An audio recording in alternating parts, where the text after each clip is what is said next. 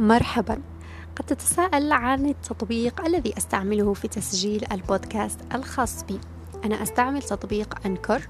تطبيق فيه العديد من المزايا. ميزته الأولى أنه مجاني مئة بالمئة. ميزته الثانية أنه يقوم أوتوماتيكيا بضغطة زر واحدة بتوزيع ونشر البودكاست الخاص بك في العديد من المنصات. ماذا تنتظر؟ أنت أيضا سمعنا صوتك.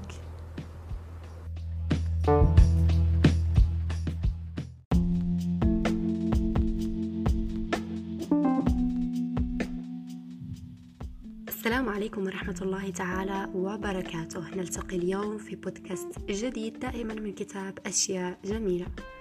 دروس الحياة. الأولوية الأولى امتلك الثقة بنفسك. ليس هناك ما هو أسوأ من عدم امتلاك الثقة بالنفس أو من تدني احترام الذات.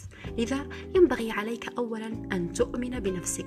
قل لنفسك أنك تستطيع فعل ذلك. بعض الأشخاص واثقون بأنفسهم بشكل فطري بينما يعمل البعض الآخر على بناء هذه الثقة عبر السنين. ثانيا كن سعيدا دون أي سبب لذلك. إذا كنت تنتظر حدوث أمر ما كي تصبح سعيدا فإنك سوف تنتظر إلى الأبد. لم لما لا تكن سعيدا فقط دون وجود أي سبب على الإطلاق. هناك الكثير من الأمور التي يمكن أن تجعلك سعيدا. في البداية كن سعيدا لأنك على قيد الحياة وبصحة جيدة. وما الذي تحتاجه غير ذلك بكل على أي حال؟ لن يتطلب هذا منك ذلك الجهد الكبير. ثالثا لا تثق كثيرا بالآخرين. وهذه إحدى نقاط الرئيسية وهي هامة جدا بالنسبة لي. حيث لا يمكننا أن نثق بالجميع فالقليل من الناس فقط يستحق ثقتك. كأن يكون لديك عائلة جديرة بالثقة أو أن يكون لديك بعض الأصدقاء المقربين جدا. ولا بد أننا جميعنا نعلم الآن بأنه لا يجب أن نثق بالغرباء. ودوما نثق بأنفسنا أولا لكي نكون قادرين على الوثوق بالآخرين. رابعا كن متسامحا دوما. حمل الكراهية والغضب في قلوبنا هو أمر مؤلم لذلك عندما يخونك أحد فإنك في بداية الأمر لن تتمكن بكل تأكيد من مسامحته بسهولة. ولكن عندما يمر الوقت فإنك لن ترغب في الاحتفاظ بهذا السم في قلبك لذا يجب عليك أن تجرب المسامحة في مرحلة ما. حتى وإن لم يكن الشخص الذي أمامك نادما على فعلته.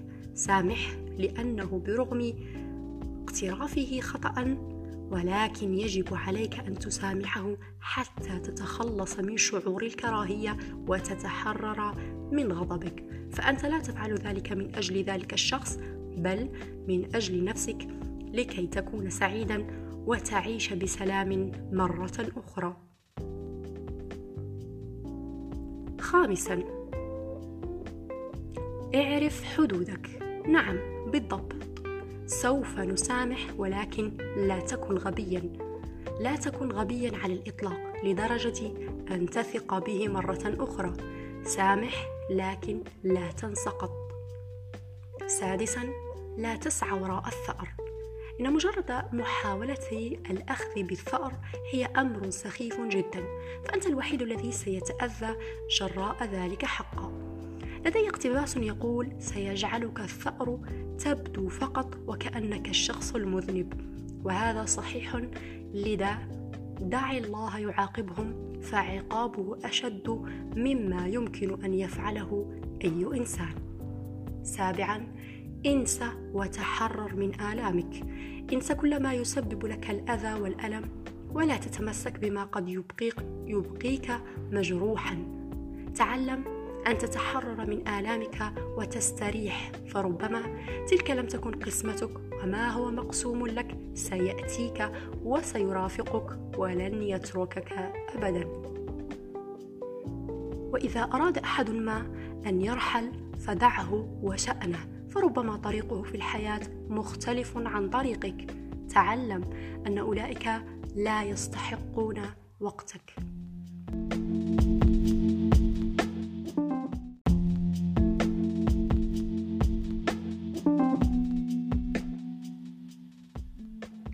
ثامنا أحب نفسك وقدرها.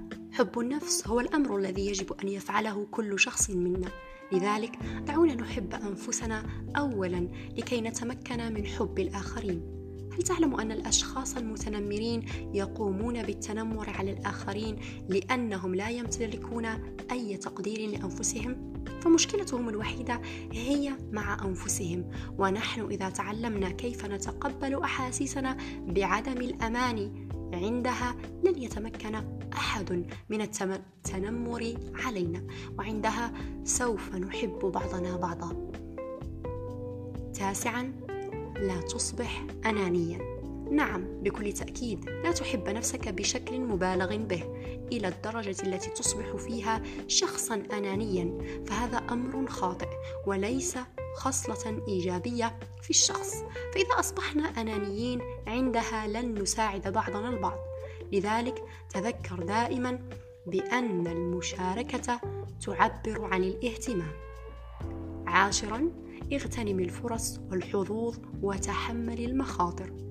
امض قدما وافعل ما تريد فعله. فإذا كان ذلك الأمر شغفا لطالما أردته عندها يجب عليك أن تقوم به حيث أن كبته في داخلك ليس بالأمر الجيد.